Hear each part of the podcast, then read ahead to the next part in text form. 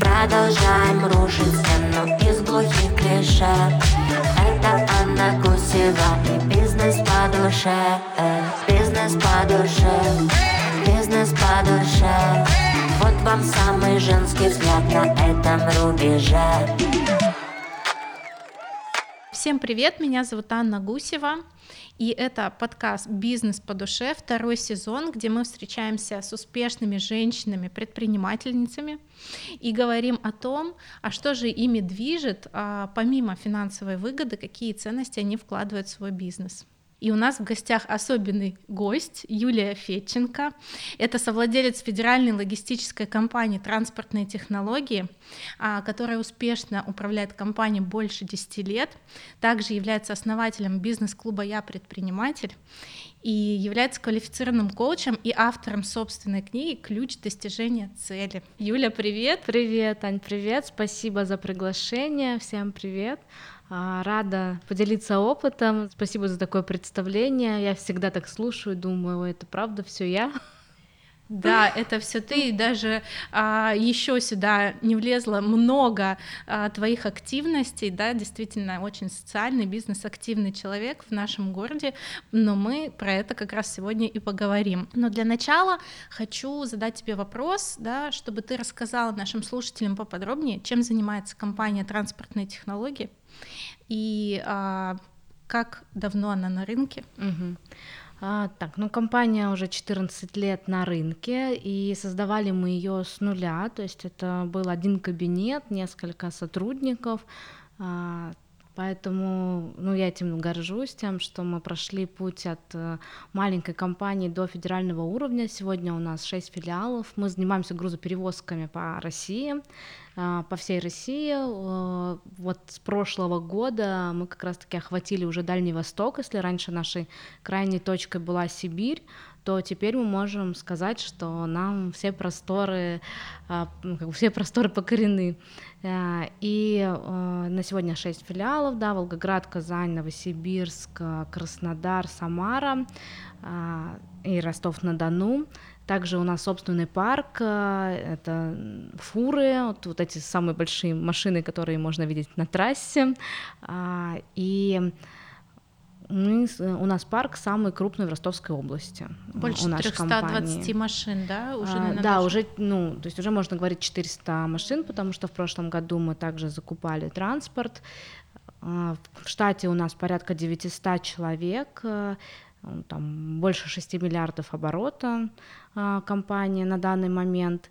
За прошлый год мы выросли на 30%, хотя я считала, что когда ты выходишь на такой уровень, а, расти сложно, ну правда сложно. Одно дело, когда ты развиваешься, да, ты там как-то кратно растешь, когда ты уже крупный, а, то снижается. Ну, вот прошлый год такой был показательный, мы в штате выросли, и филиалы новые открыли, автотранспортные предприятия новые открыли в регионах в других в России. Также мы занимаемся продажей сопутствующих товаров, это грузовая шина, у нас собственная база, ремонтная база, склады, и на 2024 год мы ставим себе суперамбициозную цель начать строительство своего большого э, центра ремонта на более чем 4 гектара земли, для обеспечения своего парка и сторонних парков. И еще в прошлом году мы первый раз э, на волне с трендами со всеми сами завозили э, контейнер из Китая с шиной. Мы все же перешли на Китай, и мы как бы не отстаем. Для нас новый проект, для меня всегда очень волнительный, потому что ты вроде бы такой махиной э, управляешь и как бы вырастил, но здесь едет там этот контейнер, и ты радуешься и там своим успехом каким-то, и думаешь, ура, там у нас получилось, он там растамаживается, потому что это новое, что-то неизведанное. В общем, думаем еще в эту сторону развиваться очень масштабно это все звучит. Прям э, передо мной такая маленькая хрупкая девушка, которая говорит о таких цифрах, о таких серьезных, довольно не женских вещах направлении бизнеса. Как э, пришла идея открыть именно такое направление бизнеса, и насколько я знаю, вы делали э, и делаете это вместе с супругом? Да, Расскажи, мы как всё а, начиналось. вместе с а, супругом.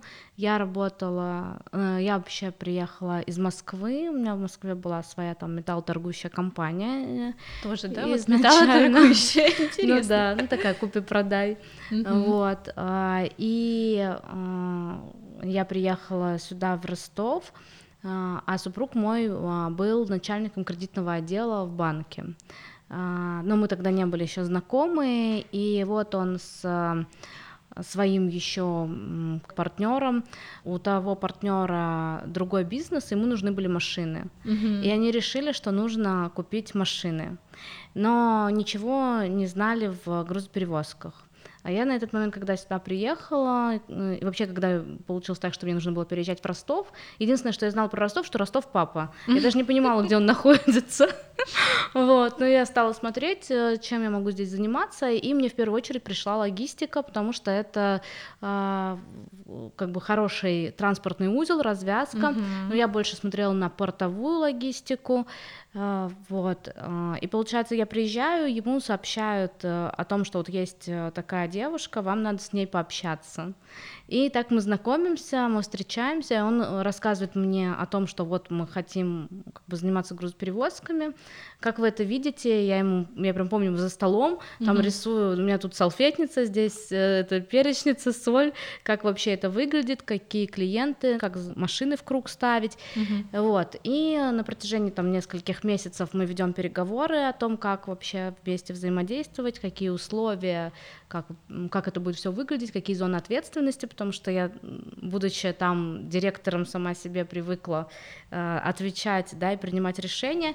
И мы сходимся и начинаем вместе идти в эту сторону. И получилось так, что у нас был э, уже один клиент, собственно говоря, вот этот, которому нужны были машины. Мгм.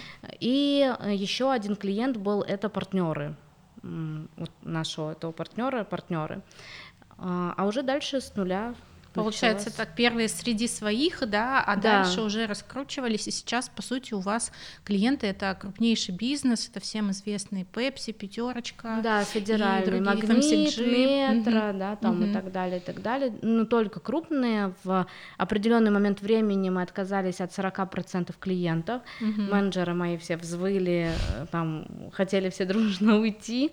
Вот, но мы объяснили, что это нужно сделать, потому что мы выросли, наши клиенты стали крупные заводы, производители, ритейлы да, э, и прочие торговые компании, а мелкие нас тянули уже вниз, много времени тратили. И когда мы отказались от 40% клиентов, мы выросли более чем на 100% э, в обороте и в маржинальности.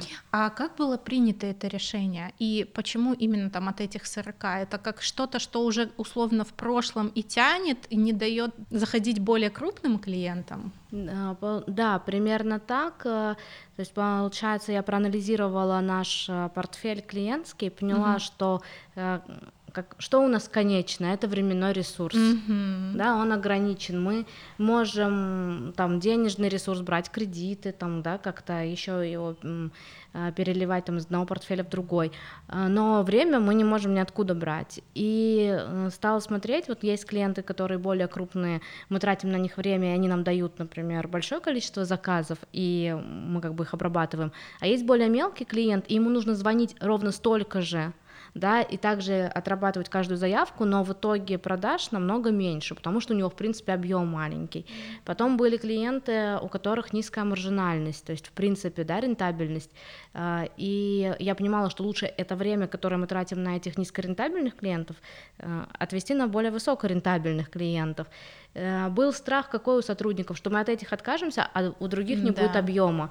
Но на тот момент мы уже, ну для меня было знаковыми там заключить э, договора с Югом Руси, вот я у них там неделю под заводом стояла, реально каждый день а, пробивала, вот, э, с Магнитом, потому что это крупный федерал, да, с Балтикой, ну, то есть такими какими-то первыми якорными, потому что дальше уже проще. И когда мы с ними заключились, то стало понятно, что нужно от этих отказываться, потому что здесь огромный потенциал, а, и мы там даже на сегодняшний день, в общем, я не знаю даже, как это говорить, потому что многие не понимают. У нас вообще нет проблем с продажами. Мгм. У нас было такое, что мы закрывали отдел продаж. У нас не было ни одного продажника два года. То есть, по сути, только входящие запросы, либо Вообще о- никак- не с вход- текущими. Входящих у нас вообще нет запросов, то есть никогда не было. У нас полностью исходящие продажи, но поскольку портфель клиентский был собран из э, самых крупных компаний рынка, э, нам нужно было развиваться в них и потенциал выращивать и свою долю в этих клиентах. И тогда было принято решение о том, что мы больше не берем продажников, продажников переводим в сервисников, то есть в клиентский отдел, и не продаем. И я помню, нам писал э, X5 Retail Group и говорили, давайте с нами работать. Мы говорили, нет. И так было в течение года, и мы сейчас смеемся просто. Мы говорили, нет, мы не можем. Так, наверное, мечтают многие предприниматели, но я хочу заострить внимание, да, очень а, важный, мне кажется, такой а, лайфхак на тему того, что а, как важно следить за эффективностью, это когда, да, там в единицу времени ты можешь Да. сделать максимум результата, и вот эта уверенность, когда у лидера есть, что мы в любом случае отказавшись найдем чем более интересным перекрыть, мне кажется, это такой очень крутой навык для руководителя.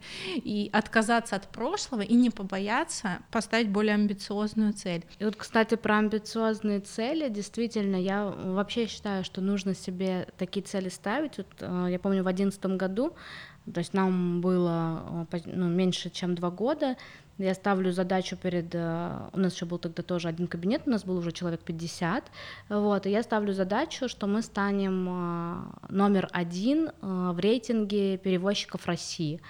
И все сотрудники, которые у нас были, они сказали, Юлия Сергеевна сошла с ума, как бы, вот.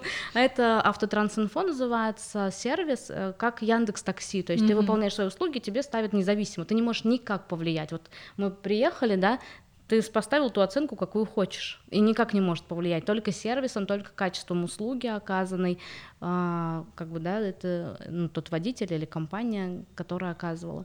Вот, и мы были в то время на там тысячу с лишним, 1200 какая-то строка, в общем, очень-очень далеко. Э, Нас никто не знал. В 2013 году мы заняли первое место. Мы возглавили рейтинг, хотя никто не верил. И у нас было больше трех тысяч э, отзывов, положительных отзывов, совершенных перевозок а, да, от наших партнеров. И это было действительно, я помню, мы так гордились, мы разлом вручается, в общем, там назначаются эти звезды, целое, ну, такое торжественное мероприятие, мы все это распечатали, у себя повесили, хотя никто не, никто не Никто не верил и верил. говорил, что ну где мы, какая-то вообще Мгм. мелкая неизвестная компания никому, и, там рейтинг перевозчиков России.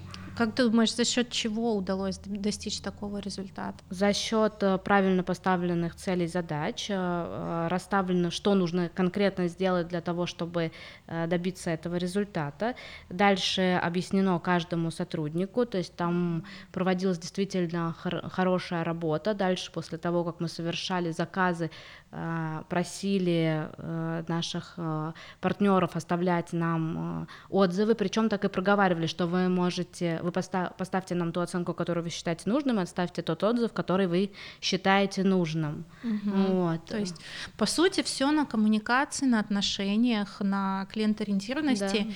И вот интересно, как... э, Вот понятно, что ты как совладелец компании, тебе это важно, естественно, ты несешь эти ценности, транслируешь, но не всегда в компаниях там до условного водителя, да, до рядового сотрудника Мгм. эта важность доходит. А хотя получается, что коммуницируют, по сути, они, да, с конечным Мгм. вот как удается на, на уровне вот линейного персонала вот, э, вот эту ценность, чтобы они тоже ее чувствовали, несли, и вот в итоге получались такие результаты?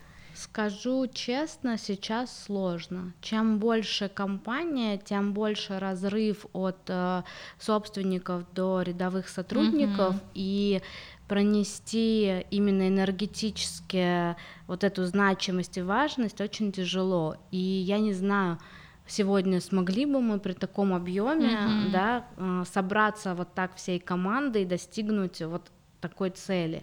А, наверное, смогли бы, если бы поставили такую задачу, но это уже сложнее. Когда коллектив относительно небольшой, здесь э, проще, потому что мы действительно как слаженная команда. Ну и, конечно, не нужно забывать про бонусы KPI, э, которые ставятся правильно. У нас стояли премии, то есть те, кто у тех сотрудников, у которых больше всего было положительных отзывов, они получали дополнительные премии, от трех отзывов уже получали премии. То есть, конечно, здесь и грамотная система мотивации материальной, нематериальной, в том числе, она должна быть. И здесь я, наверное, вспомню еще один случай.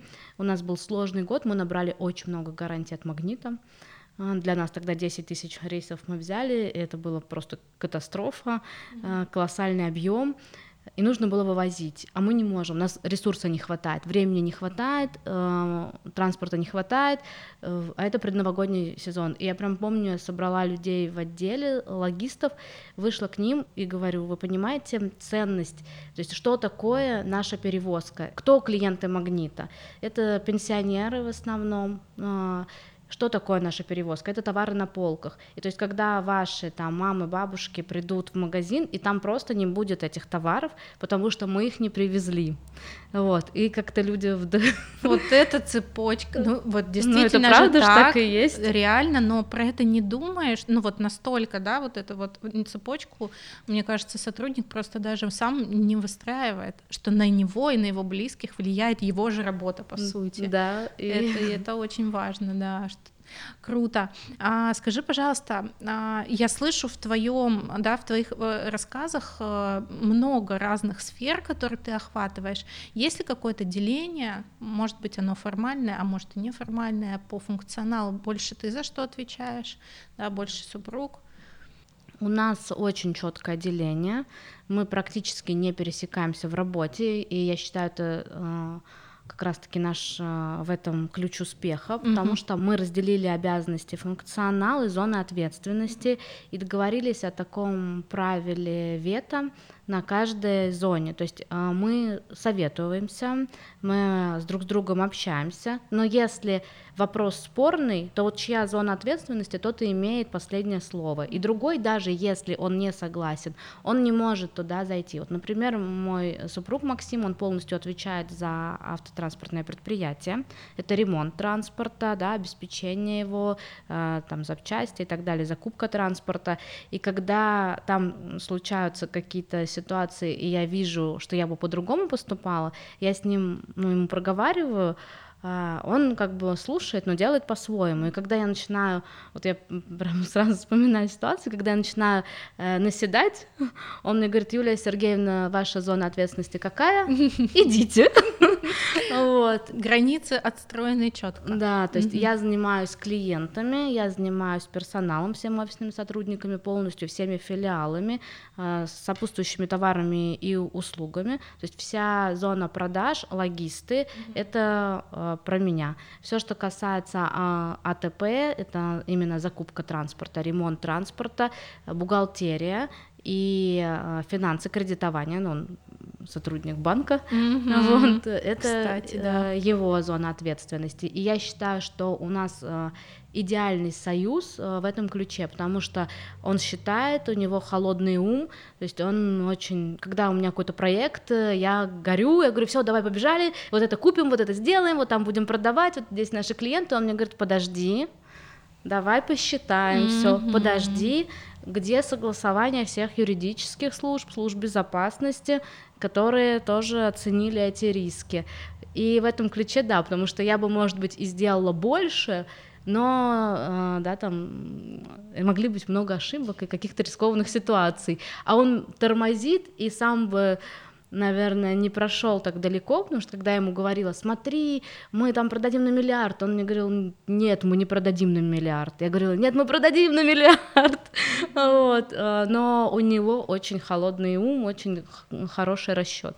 Мне тут вспоминается как раз э, Адизис, э, да, и лекция, на которой я была у вас в клубе, и вот эта сочетабельность, когда два лидера, и у них ярко выраженные разные да, функции. Получается, у супруга администрирование, Да, Ашка да. развита, У у, тебя есть. Ешка, и вы Да. такие, и это такой замечательный тандем, и вот это пример получается того, как э, да, там разные по сути по темпераменту и особенностям там компетенциям руководителей могут делать кру- крутой результат. А как не могу не спросить а, в семье, да, вы домой приходите, не разговариваете о бизнесе или или как вот это разделить, да, роль а, мужа жены и партнера бизнеса, чтобы это все не смешалось в доме. У нас э, действительно была сложная ситуация, так как э, мы в нач- сначала работали вместе, да, потом мы стали уже мужем и женой, и э, понятное дело, вначале, поскольку мы привыкли э, что у нас связала в большей степени любовь к делу, да, и работа, а, об этом разговаривать. И в какой-то момент мы поняли, что это проблема. То есть, что это прям проблема, э, и договорились домой не нести работу. И очень долго мы действительно не несли домой работу, особенно когда дочка потом родилась через время, э, как бы стало понятно, что домой это ни к чему обсуждение, и мы друг друга останавливали. То есть мы как договорились, мы стали друг друга останавливать. Кто-то начинает заговаривать, так, стоп, это все да, в пределах э, офиса. И так длилось примерно, наверное, до 22 года или даже до 21 года, но вот когда э, да, такие потрясения, стрессовые ситуации были э, на планете и у нас в стране, э, это пандемия, СВО, то сейчас, к сожалению, если честно, перешло, что мы стали разговаривать об этом дома, потому что, э, ну, как бы приходилось принимать очень сложные решения, много стрессовых ситуаций, они происходили как на работе, так и вне работы, и на сегодня немного нарушен этот э, момент, да, Мгм. это обещание, это наша договоренность, она нарушена, вот надо вернуть, надо вернуть, потому что дома это ни к чему. Поняла. Ну, а возможно, это просто новый этап, который тоже как-то трансформируется, да, и, и, и будет э, э, сочетабелен условно. Но, знаешь, многие говорят, как работают вместе. Вот вы живете вместе, у вас семья, да, как вы еще работаете вместе. У нас много э, общих интересов помимо работы. То есть мы занимаемся яхтингом, например, и нам классно, это интересно. Мы оба увлеченные читаем книги, причем он читает свои книги, я свои книги, и мы потом обмениваемся, обсуждаем. Мы очень часто обсуждаем какие-то книги. Он занимается инвестициями серьезно, э, проходит обучение, ездит на э, сборы там клубов, инвесторов, э, как бы этим увлекается, мне рассказывает. Да, я занимаюсь э, личным развитием, психологией, коучингом, э, организацией как раз-таки клуба, мероприятий. Я ему здесь рассказываю. Получается, что помимо работы у нас есть о чем поговорить. Мы путешествуем достаточно много. Каждый год мы делаем план, план личного, семейного развития, именно наших целей, которые не касаются работы. И, конечно, мы еще обсуждаем все эти наши цели. Поэтому у вас есть всегда много о чем поговорить и поделиться, и быть интересным друг Да. другу. Ой, сейчас про это тоже все поговорим. А, хотелось вернуться к вопросам команды. И э, да, у нас а, подкаст «Бизнес по душе» называется, Мгм. да? А ради чего, кроме финансовой выгоды, да, вот это все? Вот если отвечать на этот вопрос, транспортные технологии, вот какая миссия, да, и какие ценности вы закладываете в бизнес? Меня прям как драйверит э, и вдохновляет то, что на сегодня, если взять э, 900 человек, то это примерно 3000 человек, если взять семьи, которые, э, которым мы помогаем, да, которые э, в том числе там что-то себе покупают э, за счет того, что сотрудники работают у нас и могут зарабатывать, и это и зона ответственности, конечно же.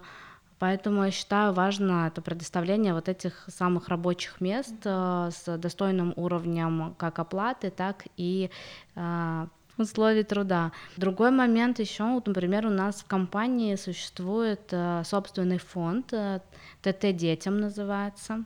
Э, мы давно занимаемся благотворительностью, помогаем детским домам, церквям, э, и в какой-то момент мы поняли, почему мы помогаем чужим детям, да, брошенным, да, которым тяжело, если в нашей компании очень много детей, и мамы одиночки, которые с детьми, и дети также болеют, к сожалению, и есть особенные дети. И мы создали этот фонд, и мы помогаем сотрудникам компании абсолютно любой может обратиться а, фонд, и ежемесячно мы оплачиваем лечение, спортивные соревнования, там, да, какие-то покупаем, помогаем там к школе собраться, прочее, прочее. И вот это тоже наша миссия для того, чтобы а, помогать быть а, полезными, продуктивными. Дальше я считаю, что большой нашей ценностью является карьерный рост. Если на сегодня посмотреть, то большинство наших руководителей, порядка 70%, это сотрудники, которые пришли к нам менеджерами, курьерами, а, бухгалтерами. На сегодня это все руководители. У нас есть хороший пример, вот такой да, знаковый сотрудник, который работает у нас порядка 12 лет. Он действительно пришел к нам когда-то курьером, когда ему было 18 mm-hmm. лет, и на сегодня это наш директор по логистике. То есть он прошел все-все этапы. Э, и все руководители подразделений продающих, это, э, вот я прям перебираю сейчас, да, абсолютно все, э, которые приходили к нам рядовыми сотрудниками выращенные. Мы их обучаем, мы ходим совместно на стороннее обучение, обучаем внутри компании, я считаю, это тоже важно, это как раз-таки возможность расти, реализовываться.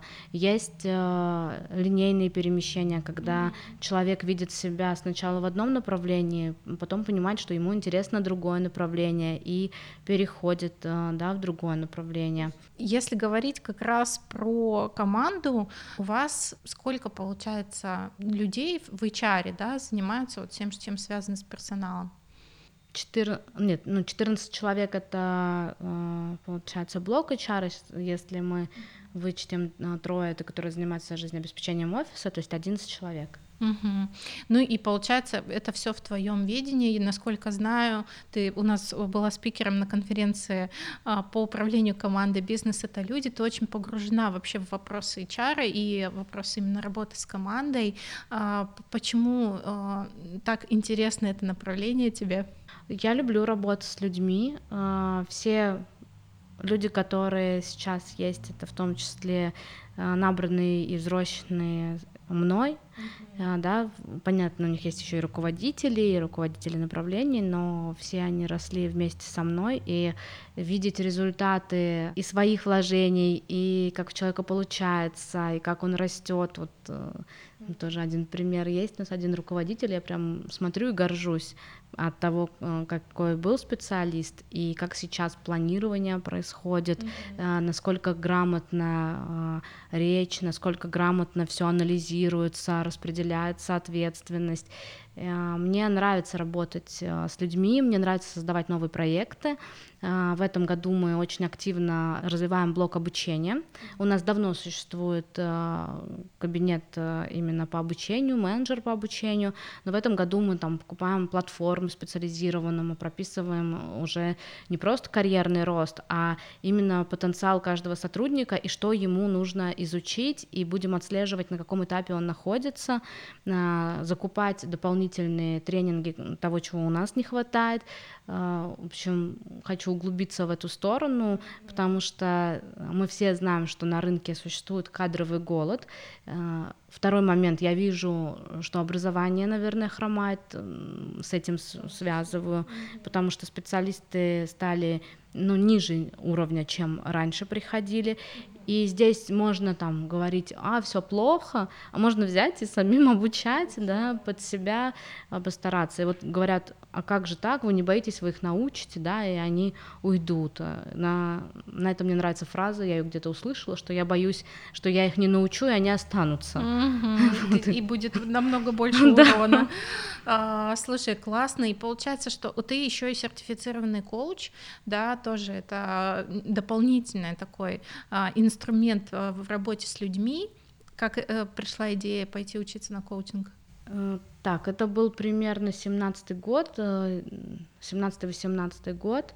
А, на тот момент, да, уже 8 лет э, я была в управлении, и инструменты, которыми я обладала, и знаниями, которыми я обладала, интуитивно или училась где-то, а, они из себя исчерпали.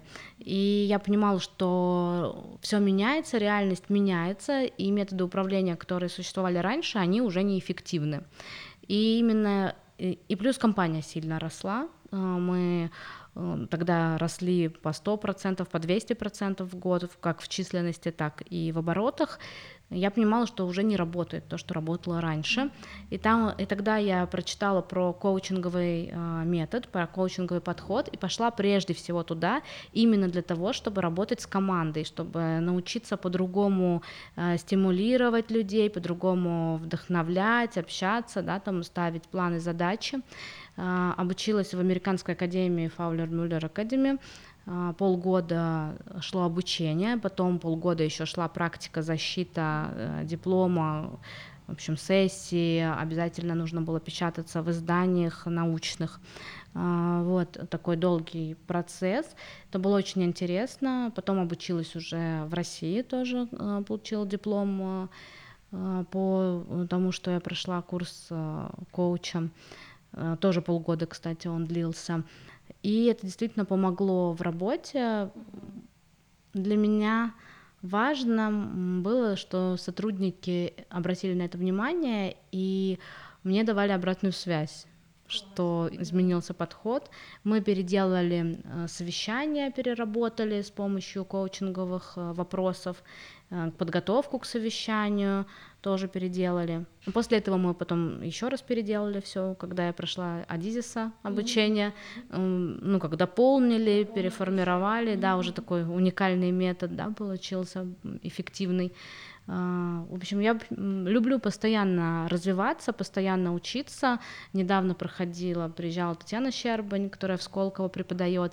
У нее проходила курс еще больше углубилась в управление персоналом, а, в том, как правильно делегировать, как правильно разными людьми управлять, а, с кем важно именно коучинговый метод разговаривать, а кому этот коучинговый метод вообще не нужен. Ему нужно дать задачу и полную свободу, и пускай человек, он и так тебе сделает все а, в идеале, да, но при этом он будет горд собой, ему будет вдохновлен тем, что он делает это сам, чем когда он находится в постоянном там обратной связи, постоянном в диалоге. Как, диалоге. Да, я вот здесь тоже хочу подчеркнуть, э, столько ходит э, стереотипов, в том числе и негативных по поводу коучинга, и ты сейчас очень, а, мне кажется, подробно рассказала, насколько именно применение этого инструмента в работе с командой, да, может вообще развернуть работу, и ведь по сути это метод задавания задавание таких открывающих вопросов, вопросов на осознанность. И я, да, тоже как сертифицированный коуч понимаю, что тогда сотрудники начинают видеть свое влияние на результат да, начинают видеть э, свою ответственность и, да, и анализировать. Да, рефлексировать вообще, что происходит mm-hmm. и к чему я, то, мои действия приводят. Это круто, и а, я думаю, многие слушатели, наши руководители сейчас поймут, а зачем а, вообще руководители компании идут в коучинг, и почему это полезно. Так что да. мы, мы, мы здесь, да, э, за это. У тебя есть книга «Ключ достижения успеха». А, э, мне кажется, книга — это такое а, с одной стороны визитная карточка, но и реализация некого все равно и творческого потенциала, mm-hmm. и про поделиться. Вот расскажи про свою книгу. Я начала ее писать с 2015 года и презентовала в 2019 году. И при этом она была завершена в 2017 году, а два года меня, мне не хватало а, внутреннего, внутренней опоры, то, что я вообще имею право издавать книгу. Да, мой самозванец, он мне не давал а, это сделать, хотя все было сформировано, все в папках, там все материалы, и все написано. И к моменту, когда я ее издавала, я была другим человеком. И это оказалось такой резонанс, когда я ее презентовала, и это был целый курс, два Макс как раз проходила, достаточно большое количество человек э, в виде мастер-класса, то я понимала, что для меня это настолько было уже пройденным, давнишним. Э, я как будто сама вспоминала, как это было. Вот. И это, да, действительно путь, когда ты хочешь поделиться, когда э, материал, навыки, знания, обучение, книги, куча тренингов, они настолько э, уже переполняют э, тебя, что нужно просто это все отдать. Я в какой-то момент поняла, что я пока это все не отдам, переработанное, у меня какая фишка, я всегда говорю, я ничего сама не придумываю. Я беру что-то, это э, применяю, смотрю результат, переделываю, как вот вижу, что лучше будет, исходя из результата, и как бы даю уже да, там какую-то готовую э, технологию. И я понимала, что пока я эти технологии все не отдам, то я не смогу взять для себя новое. И в момент, когда я выгрузила все эти знания, так и случилось, что я как будто вот как жесткий диск там, да, обнулилась, и начала заново. И у меня началось совершенно другой этап. Если тогда был этап а, а, формирования моего, это как видение именно, да, как ставить цели, как ставить свои истинные цели, каким образом вообще эффективность свою повышать, что помогает, да, как бороться с неудачами, когда происходят какие-то сложные ситуации то следующий этап, когда я написала эту книгу, стал уже про более взрослые подходы, то есть это планирование, это управление рисками, это финансовые а, финансовые программы, в том числе в жизни. То есть, например, я прошла курс а, финансового директора и потом переделала его полностью в жизнь для применения людьми в жизни. В обычной жизни. Да. И сейчас у меня уже готов материал для второй книги, но мой самозванец пока не дает мне ее написать. Это уже же новый этап, нужно немножко да. вызрело, чтобы а, супер. Я а, очень понимаю про вот это желание поделиться, и это же еще про проявленность. Ты очень активно вообще в принципе в социальной жизни, в бизнес-среде. Недавно вы с партнерами, я знаю, запустили свой бизнес-клуб. Я предприниматель. Да. Вот. А, во-первых, как удается еще это встроить в свой тайм-менеджмент, ну и второе, расскажи, конечно, а откуда пришла такая идея и какая цель? А, так как я нахожусь в бизнес-сообществе и являюсь, э, да, правда, активным участником, в числе того, что я много учусь, езжу на различные мероприятия и потом делюсь, я люблю делиться, мне нравится, а, да, получается, что стало как-то, ну, люди стали меня узнавать. А, и исходя из этого, плюс я стала а, членом различных клубов, резидентом а, и в Москве, там Атлантов, да, например, и наших а, ростовских клубов, и женских, и бизнес, и различных. И э, я понимала, насколько это ценно и значимо. А поделись все-таки вот для тебя ценность нахождения именно в клубе какая самая главная? А, если вот если взять женский клуб, то, да, например, есть женский клуб там э, ты подпитываешься энергетически, обмениваешься и подпитываешься, обсуждаешь какие-то задачи не касаемо бизнеса, соответственно, развиваешь свою другую сторону. Это интересный досуг, это интересное мероприятие, ты много нового узнаешь. Также я, я, я хожу в клуб э, «Икра», который «Искусство как ресурс», э, мы там обсуждаем художников, картины, то есть это личное развитие. Если мы берем клуб предпринимателей, то это возможность делиться опытом и брать опыт. Причем неважно, есть более мелкие компании, но, например, они сильные в IT-технологиях. И они могут дать мне и рассказать больше, чем э, я, да, им, потому что у меня эта сторона в бизнесе более слабая. И мне интересно, да, кто-то маркетплейсы, мы там не широко представлены, но все равно мы же продаем там шину в розницу, есть чему научиться.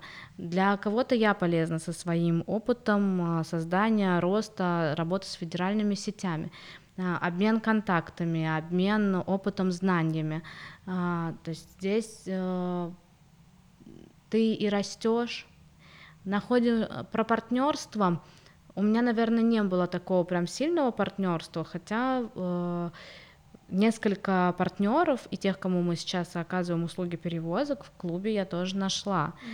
И если брать федеральные клубы, то там э, я познакомилась с первыми лицами крупных компаний, и была сложная ситуация с одной компанией, они хотели расторгнуть с нами договор, а мы им перевозим на порядка 15 миллионов а, в месяц, они хотели расторгнуть с нами договор. Поскольку у меня был контакт э, собственника, я позвонила собственнику, и мы решили с ним возникшие трудности.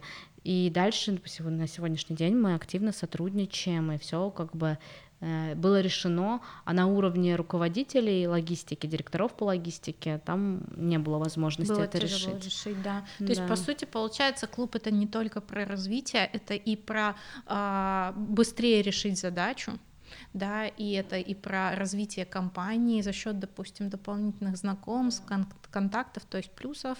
А, и как вот решили сделать свой клуб? Когда э, у нас закрыли аэропорт, mm-hmm нет, сначала, когда началась пандемия, и все сели дома, а, да, Александр Погорелов, это а, сооснователь клуба, он создал чат предпринимателей, что давайте общаться друг друга, как-то поддерживать, потому что все как бы сходили с ума, не понимали, что делать, был стресс, кто-то там был в полной апатии, да, кто-то наоборот говорил, так, давайте, это новые возможности, надо бежать, и так был создан чат. Потом э, закрыли аэропорт, и стало понятно, что на федеральные клубы, форумы, еще куда-то не поедешь, нет возможности. Очень долго, сложно, дорого и так далее. А, привести кого-то тоже стало очень сложно. И в это самое время этот чат стал бурлить. То есть стали предприниматели переписываться между собой, а, стали передавать ссылки друг другу, чат сам стал органически наполняться предпринимателями, и стало понятно, что действительно интересно. Мы провели а, первично несколько форумов за там небольшие деньги чисто на вот организацию, кофе-брейк, такое. Mm-hmm. И поняли, что быстро собирается много людей. То есть мы там за три дня да, собрали порядка 70 человек.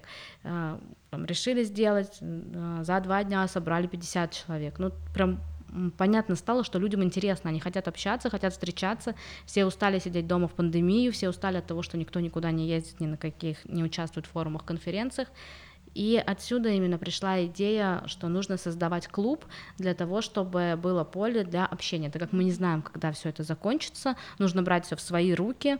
А, плюс мы являемся лидерами мнения, нам доверяют, э, а, потому что у нас есть определенные ценности. И для меня в клубе еще очень важны вот эти ценности. Ценность э, э, отношения к клиентам, к партнерам, ценность личного развития, обучения, самообразования, развитие своей команды, ценность семьи, родительской семьи, уважение старших, близких, а, своей семьи личной. Вот, а, это, наверное, тоже такая огромная ценность в моей жизни. И как, кто, если не мы? Да, и вы взяли на себя как раз-таки открыть, сделать себе такое поле, да, кто в вашем клубе сейчас? Кто резиденты и что у них болит? А, так, резидентами клуба являются предприниматели э, с оборотом примерно от 70 миллионов э, рублей в год до миллиардов. Э, что у них болит? Очень сильно болит персонал. Да, такое время у нас сейчас. Да, а, дальше демпинговая политика, потому что все тоже стараются э, продать, да, расти, как-то долю рынка завоевывать, а, перестройка процессов э, в связи с импортозамещения, да, а, также развитие то есть постоянно обсуждается тема развития и стратегического планирования. Mm-hmm. Как вообще а, эти стратегии вырабатываются, каким образом считают, да, почему там и как закладывают какие-то цели, а кого приглашают, а кого не приглашают и так далее, и так далее. То есть э, предприниматели очень активны.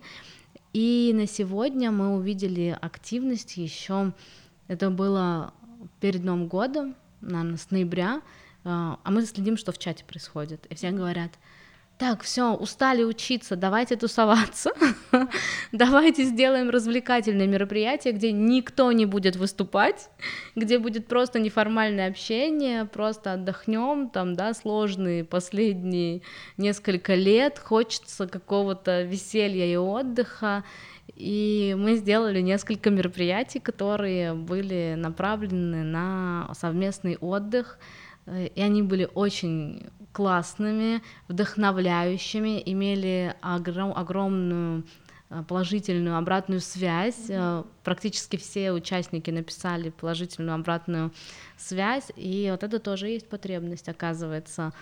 Классно, в да. А вот исходя из этого, как у вас делятся форматы сейчас э, с точки зрения мероприятий? Поскольку у нас клуб только-только создается, он был создан в конце октября, то есть фактически существует два месяца, а, здесь э, идет формирование. А, на декабре у нас был создан уже календарь мероприятий, э, где были включены э, бизнес-завтраки, Zoom Э, встречи, форумы и мероприятия, э, связанные с отдыхом. Также у нас есть спортивные мероприятия. Mm-hmm. Каждый вторник играют, например, в волейбол. Вот у нас арендован зал. Если посмотреть, как делится, на 70 на 30. Mm-hmm. 30% это отдых, и 70% это работа. И также есть еще путешествия. Мы с участниками клуба ездили Э, в горы, в Красную Поляну. У нас было серьезное восхождение. Мы прошли за один день больше 20 километров. Мои ноги умерли потом. Это было все за один день, еще и в гору. Вот, но это было очень круто, это было и преодоление себя, и красиво, а потом мы там вместе отдыхали, соответственно. Я вообще считаю, что такие выезды, они вдохновляют, э, позволяют по-новому взглянуть. Переключиться, да. Да, переключиться, перезагрузиться. И сейчас планируется Потом мы ездили еще в Дубай учиться с несколькими mm-hmm. резидентами клуба. Там было ограничение по количеству людей по оборотке, э, как раз-таки в институт Азизиса. Э, ездили на курс э, четырехдневный, ну там пять дней, четыре полных дня обучения. А, обучались а, управлению, построению организации, построению бизнес-процессов, стратегическим сессиям как раз.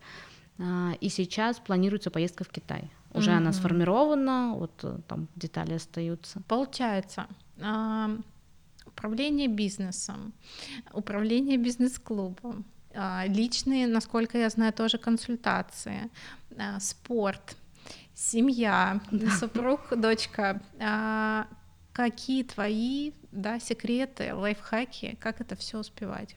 Как, как вообще вот ты планируешь, допустим? А, Я планирую все. Я человек-план, человек-табличка, а, и потому что по-другому никак. Действительно, я считаю, что и отдых, и личное развитие, и семью нужно прям вставлять а, в режим дня, календарь, календарь. В, плане, в Да, если mm-hmm. сейчас открыть мой календарь, там будет в том числе написано медитация и напоминание про нее, mm-hmm. потому что у меня задача на этот год каждый день медитировать. А, и вот она как бы пока все идет по плану. вот, то есть и спорт, конечно же, прописан, и какие-то э, моменты важные для нашей семьи, знаковые события. Вот завтра у нас 20 э, января 12 лет, как мы с супругом вместе живем. Вот, э, да, то есть у нас 14 лет, как мы вместе сотрудничаем, 12 лет э, уже совместной жизни. А, и эти моменты, если ты их не внесешь в график заранее, обязательно напоминалку за несколько дней, ты просто не успеешь или забудешь что-то подготовить mm-hmm. важное. У меня расписаны все занятия для дочки, тоже в календаре все это встроено. Также все я заранее покупаю на походы в театр для себя, для родственников, для там мамы, угу. свекрови. А, все поездки заранее расписаны. А, то есть это действительно в график вставлять. По-другому никак. Мы можем надеяться, что а потом, а потом. Но потом не случается. И я считаю, что если ты не развиваешься многогранно в разные стороны, то, э, во-первых, наступает выгорание, разочарование, и э, не будет ресурса да, даже для того, чтобы делать э, то, что ты считаешь важным. И иногда, э, иногда лучшее, что ты можешь сделать, ничего не делать. На это есть место в графике? И на, на это нет места в графике, mm-hmm. прям ничего не делать. А, но когда я понимаю, что у меня нет ресурса, что мы делаем? Вот, например, да, мы поставили себе задачи. Mm-hmm. Вот поставил человек себе задачи и не успел их выполнить.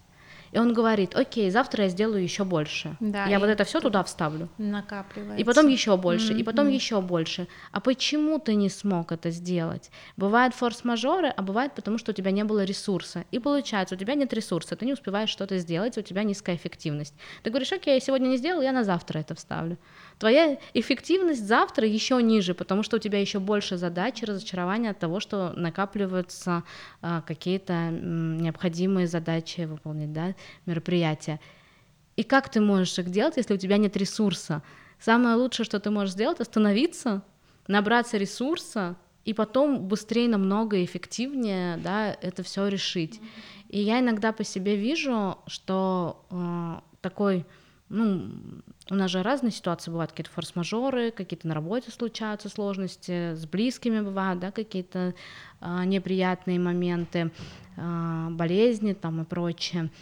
И я по себе прям ощущаю, так, у меня нет ресурса, значит, я не буду браться за задачи определенные, да, я понимаю, что они срочные и важные, и э, что для меня это важно их решить, но с другой стороны, как сейчас я их решу? Эффективно? Ну, скорее всего, нет. Потом Может, даже риски будут такие, что последствия. Да. Э, это такой навык э, довольно серьезной рефлексии, умение останавливаться, да, и не побояться. Вот это реально сказать, что все сейчас я не буду, но потом я понимаю, что единицу времени, опять же, я сделаю больше. Мне кажется, э, Юлия Феченко — это человек-табличка, человек эффективности. Спасибо. А еще хочу подметить, да, что я заметила, э, поправь меня, если это не так, а, из твоего рассказа, что вот, э, по-моему, твой еще секрет в успевании всего, что ты сочетаешь разные сферы, например, да, вот сейчас бизнес-клуб, по угу. сути, сочетабелен и с путешествиями, и с бизнесом. Да, есть Путешествие такое. сочетабельно с семьей, потому что вы вместе с, э, с супругом на яхте, да, ходите. Ну, то есть вот э, получается, что и отдых, и работа, и социальная активность, она как будто бы одно в другое встроена, и тогда все успевается. Есть такое? Да, это правда, угу. так и есть. То есть все это встроено, все одно из другого а, выходит.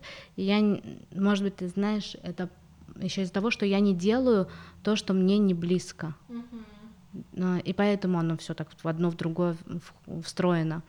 И у меня всегда с собой ноутбук, то есть в любой момент времени, если я уехала на отдых, это не значит, что я там отдыхаю mm-hmm. пол. То есть я также могу выполнять задачи и выполняю их, и участвую в совещаниях, и в каких-то планерках, в летучках в меньшем объеме, но все равно нахожусь на контроле, из-за этого я ну, не выпадаю. У меня нет такого, что вот надо разграничить, мы делаем это или это или это. А быть в моменте, да. Когда ты играешь с ребенком, надо играть с ребенком. Когда ты общаешься с мамой, да, там с папой, приезжаешь к родственникам, нужно общаться с ними, а не сидеть в телефоне, это правда. Но мне ничего не мешает, ну, они у меня живут, например, в другом городе, мне ничего не мешает поехать к ним два часа времени э, провести с семьей и потом достать ноутбук, э, проработать два часа задачи, а еще через два часа пойти встретиться со своими друзьями. Ну, то есть вот это сочетание, что не должно быть каких-то перекосов, ограничений. У каждого свой э, личный подход. И эффективность, вот мне говорят, как, как быть эффективным? Да нет этой таблетки. У тебя своя жизнь, у тебя свои цели и задачи, свой процент времени, который ты хочешь уделять той или иной сфере. Но обязательно должны быть все включены. И еще я очень сильно против, когда хобби, увлечение это равно работа. Mm я считаю, вот, вот здесь именно я считаю, что так не должно быть, потому что э, хобби может быть связано с работой, да, как-то дополнять, это могут быть какие-то образовательные там истории, э, какие-то сопутствующие, но не одно и то же, потому что тогда, получается, э, происходит перекос, и если есть проблемы на работе, тебе не на что отвлечься. э, неоткуда под- Переключиться, да, да. подчеркнуть удовольствие. Мгм. А, спасибо. Я не могу не задать вопрос про личный бренд, про который сейчас везде и всюду уже давно. Сейчас его еще называют персональный маркетинг, да. А, ты активно а, также я вижу, да, и ведешь социальные сети. Как думаешь, насколько сейчас важно это для предпринимателей, что это дает? Так случилось, что личный бренд очень важен. Я э, не, не люблю вести социальные сети, и бывает, что я их начинаю вести, потом могу пропасть на очень долго, потому что для меня это сложно. Вот. И мне легко делиться каким-то ярким моментом, да, но вот профессионально вести это такой э, труд.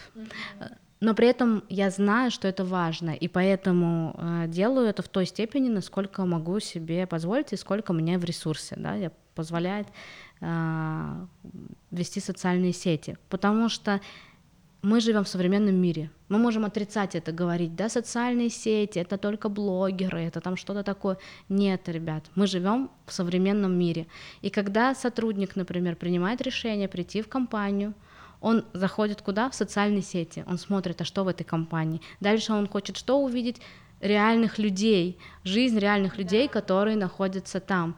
Когда мы говорим даже про партнеров, э, у нас крупные партнеры, и мало кто смотрит социальные сети, но есть те, кто видят, и когда я приезжаю к ним на переговоры, они мне говорят о том, что Юлия, а мы видели, вы вот проводи, вы были там спикером на таком-то мероприятии, или вы проводили такой-то форум, а еще оказывается, вы там у вас в социальных сетях э, у компании мы видели, что вы развиваете мобильное приложение, вы получается такая современная еще и со стороны IT-компания, и я понимаю, что это важно, в том числе и переговоры, и партнеры, э, социальный капитал, как ни крути, сегодня это имеет очень сильное значение, очень сильный вес. И если ты хочешь э, развиваться и общаться с людьми, которые э, развиваются, которые э, более выше, да, где-то тебя, которые могут э, с тобой поделиться, у которых хочется учиться, ты должен быть сам социально активным и активно проявляться, угу. даже если ты не склонен к этому. Да. Ну, такой ну, мир. По сути, да, это мир э, про то, что э, человек покупает у человека, а, когда тебя видят в соцсетях, формируется определенное доверие, да, представление, а, некий, а, как это, посыл все равно через социальные сети про человека можно понять его ценности и так далее. И тогда охотнее уже идти на контакты. Вот твой да, пример, соглашусь. вот это профит, да, который э, вообще на уровне там принятия крупным топ-менеджментом решений тоже играет роль. Окей, а у нас есть некий такой блиц-опрос для каждого участника э, подкаста. Так. Э, каверзные вопросы? Э, они, кстати, не очень каверзные, и ты на, допустим, первый даже немного ответила про твои источники наполнения, восстановления энергии. Вот, если три назвать, что это? Так, еще помимо того, что говорила, это баня. Mm-hmm. Это прям для меня вообще топ один. А, именно профессиональная такая, с вениками, с... Э, все по технологии. Все по технологии, да, это прям очищение, перезагрузка. А, про спорт сказала вскользь, но именно спорт для меня, я отдыхаю, я занимаюсь э, в зале и йогой, mm-hmm. и я для себя точно знаю, что полтора часа йоги — это именно те полтора часа, когда я вообще не думаю ни о чем, кроме так как мое тело в пространстве, mm-hmm. как оно себя чувствует, да, там это, это, это, э, контролируешь именно тело. А, и это путешествие, конечно, путешествие, новые эмоции, новые впечатления, очень важно. А также ресурсом огромным для наполнения служит семья. Когда mm-hmm. ты приходишь домой, и не когда ты идешь домой, и ты не хочешь туда идти, mm-hmm. или у тебя там какие-то раздражители, да, постоянные, наоборот, они как бы ресурс еще да. более конечен становится. А когда ты приходишь домой, и ты знаешь, что дома ты можешь быть собой, что ты можешь лежать на диване, и ты можешь сказать, что я сегодня не могу, я буду просто лежать, вот, э, как бы, да, извините, или ты можешь посмеяться, обсудить что-то, обсудить день, фильм, э, что угодно, ну, то есть ты находишься mm-hmm. в понимании, в гармонии, в балансе, Это отдельная работа, я вот ей горжусь. Тут буквально три дня назад, два дня назад была ситуация, вечером ложусь спать, и такая раз твердая подушка. Думаю, что такое? Вообще не поняла. И поднимаю, а там подарок, лежит подарок, просто так, у нас нет, не было никаких событий, э, с бантом, все дела. такая думаю, ну да, приятно. Значит, Класс. я все-таки что-то делаю так. Да, это такие приятные сюрпризы. А, кстати, не спросила а, с точки зрения тайм-менеджмента, а есть что-то а, делегируемое, делегированное в личной жизни именно у тебя? А, помощь по дому. Угу. За, э, время как раз на уборку, готовку. Да. Угу, окей. Так, а какие навыки руководителю необходимо развивать, чтобы добиться успеха сегодня? Тоже можно три Коммуникация, конечно, это как внутренняя внутри компании, так и внешняя коммуникация. А, это критическое мышление, э, считаю, вообще не только для руководителей, для всех нас. Uh-huh. Умение анализировать э, разную информацию, включая ту, которая не нравится, которая не подходит, не встраивается в картину твоего мира, принимать во внимание все абсолютно мнения. И это быстрое решение. А, что такое быстрое решение? Это готовность брать на себя ответственность и риски. У нас быстро меняющийся мир, очень э, серьезные изменения, поэтому нужно быстро анализировать и принимать решения. Не сработало, окей, по-другому делаем. Не сработало, по-другому делаем. Да, гибкость, адаптивность да. такая. Угу. Ну и э, последний вопрос нашего блиц-опроса. Э, можешь дать совет девушкам, которые хотят открыть свой бизнес, но по тем или иным причинам боятся, что не, не, не потянут или не найдут поддержки в семье. Да, не бояться, да, легко сказать. Когда я открывала свой бизнес, мне было 20 лет первый раз. Uh, у меня не было тогда еще никаких, наверное, навыков, но я выработала для себя методику, которой пользуюсь и сегодня. Uh, я прям, это было как раз-таки в Москве, я помню, я села и прописала uh, сначала все, что мне нужно для того, чтобы его открыть абсолютно. Потом я себе сказала, хорошо, все пошло не так, угу. ничего не получилось. Что мы можем иметь? Ну, там вот такие-то риски, да, финансовые, какие-то личные и так далее, и так далее. И если вот это все случится, что я буду делать? И я возле каждого пункта прописала, что тогда я буду делать. И посмотрев на это, я поняла, что вообще ничего страшного там нет. Во-первых, я совсем справлюсь, даже если все пойдет не так, то есть в самой худшей картине мира. И даже если я не справлюсь, то тоже ничего смертельного не случится. Супер, очень системный подход, да, и в то же время это работа со страхами, которые иногда на самом деле блокируют. Блокируют, а да. и иногда на самом деле-то и не являются какой-то а, реальностью, да. которая может наступить, а, а оно действительно не дает двигаться. Спасибо большое, Юль, я благодарю тебя за такой а, открытый и очень насыщенный диалог. Спасибо, что пришла. Спасибо, Ань, большое за приглашение. Я с радостью поделилась, мне было очень комфортно общаться. А, я желаю, чтобы твой подкаст развивался, сообщество развивалось. А, конечно же, э, желаю, чтобы у тебя прошли успешные, да, легкие роды, и а, в скором будущем тебя ждет материнство такое приятное, и чтобы это было действительно наполняющим, вдохновляющим и дающим ресурс. Спасибо большое. Ну, у нас же женский подкаст, поэтому да, да, можно. Спасибо огромное. А, и мы завершаем на этой замечательной ноте. Спасибо всем и до встречи в следующем выпуске. Продолжаем рушить стену из глухих клише Это Анна Гусева и бизнес по душе Бизнес по душе, бизнес по душе. Вот вам самый женский взгляд на этом рубеже